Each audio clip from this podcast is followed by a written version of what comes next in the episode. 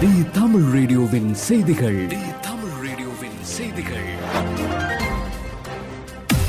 செய்திகள் வாசிப்பவர் பிரியா அம்பிகை பாலன் முக்கிய செய்திகள்.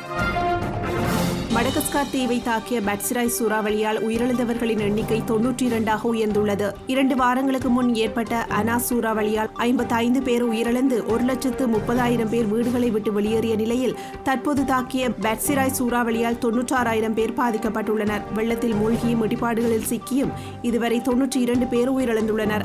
அதிகம் பாதிக்கப்பட்ட இக்கோங்கோ மாநிலத்தில் மாத்திரம் அறுபது பேர் உயிரிழந்துள்ளனர். அமீரக செய்திகள். அமீரகத்தில் வாழும் தமிழ் மக்களுக்கு குர்ஆன் மற்றும் இஸ்லாமிய மார்க்க சட்டத்திட்டங்கள் கற்பிக்கும் வகையில் மக்தப் மத்ரசா துவங்கப்பட்டுள்ளது. அமீரகத்தில் இயங்கி வரும் துபாய் மர்கஸில் தமிழ் மக்தப் மத்ரசா அபுஹைல் துபாய் மருத்துவமனை அருகிலுள்ள மர்க்கஸில் நடைபெற்றது. இந்நிகழ்வுக்கு ஈமான் கலாச்சார மையத்தின் தலைவர் Kilakarai Alhaj P S M Habibullah Khan தலைமை தாங்கினார். இவர் தனது தலைமை உரையில் மாணவர்களை மதரசாவை பயன்படுத்தி மார்க்க கல்வி கற்றுக்கொள்ள முன்வர வேண்டும் என்று குறிப்பிட்டார். வளைகுடா செய்திகள். நிரந்தர வதிவிட விசாவை பஹ்ரைன் திங்களன்று அறிமுகப்படுத்தியுள்ளது. உள்துறை அமைச்சகத்தால் அறிவிக்கப்பட்ட இந்த கோல்டன் ரெசிடென்சி விசாவானது காலவரையின்றி புதுப்பிக்கக்கூடியதாக இருக்கும் என தெரிவிக்கப்பட்டுள்ளது. இந்திய செய்திகள்.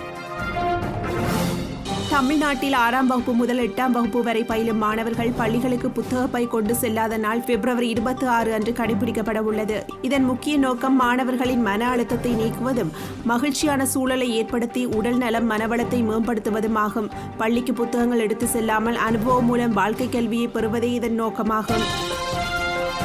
இலங்கை செய்திகள். இலங்கையில் நாளாந்தம் அதிகரித்து செல்லும் மரணங்களின் எண்ணிக்கையுடன் ஒப்பிட்டு மதிப்பிடும்போது சமூகத்துக்குள் தொற்று அறிகுறிகள் அற்ற வைரஸை பரப்பக்கூடிய தொற்றாளர்கள் பெருமளவில் காணப்படலாம் என்று பிரதி சுகாதார சேவைகள் படிப்பாளர் நாயகம் தெரிவித்துள்ளார்.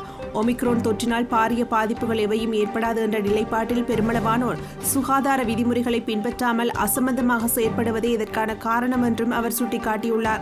எனவேதான் சுகாதார வழிகாட்டல்களை பின்பற்றுவதையும் உரியவாறு தடுப்பூசிகளை பெற்றுக்கொள்வதையும் தவிர்க்க வேண்டாம் என்று தொடர்ந்தும் வலியுறுத்தி கேட்பதாகவும் அவர் தெரிவித்துள்ளார். விளையாட்டுச் செய்திகள். நெதர்லாந்தின் ரோட்டர்டேம் நகரில் நடைபெற்று வரும் ஏடிபி டென்னிஸ் தொடரின் முதல் சுற்று ஆட்டத்தில் முன்னாள் உலக சாம்பியனான இங்கிலாந்து நாட்டின் ஆண்டி முரே உலக டென்னிஸ் தரவரிசையில் முப்பத்தோராம் நிலை வீரராக உள்ள கஜகஸ்தான் நாட்டின் அலெக்சாண்டர் புப்ளிக்குடன் மோதினார். இந்த போட்டியில் அவர் ஏழுக்கு ஆறு ஆறுக்கு நான்கு என்ற செட் கணக்கில் அலெக்சாண்டரை தோற்கடித்துள்ளார். இத்துடன் தி தமிழ் ரேடியோவின் இரவு எட்டு மணி செய்தி அறிக்கை நிறைவு பெறுகின்றது தொடர்ந்தும் ஆஜே நாகாவுடன் ஓவர் டைம் நிகழ்ச்சியோடு இணைந்திருங்கள். தி தமிழ் ரேடியோவின் செய்திகள்.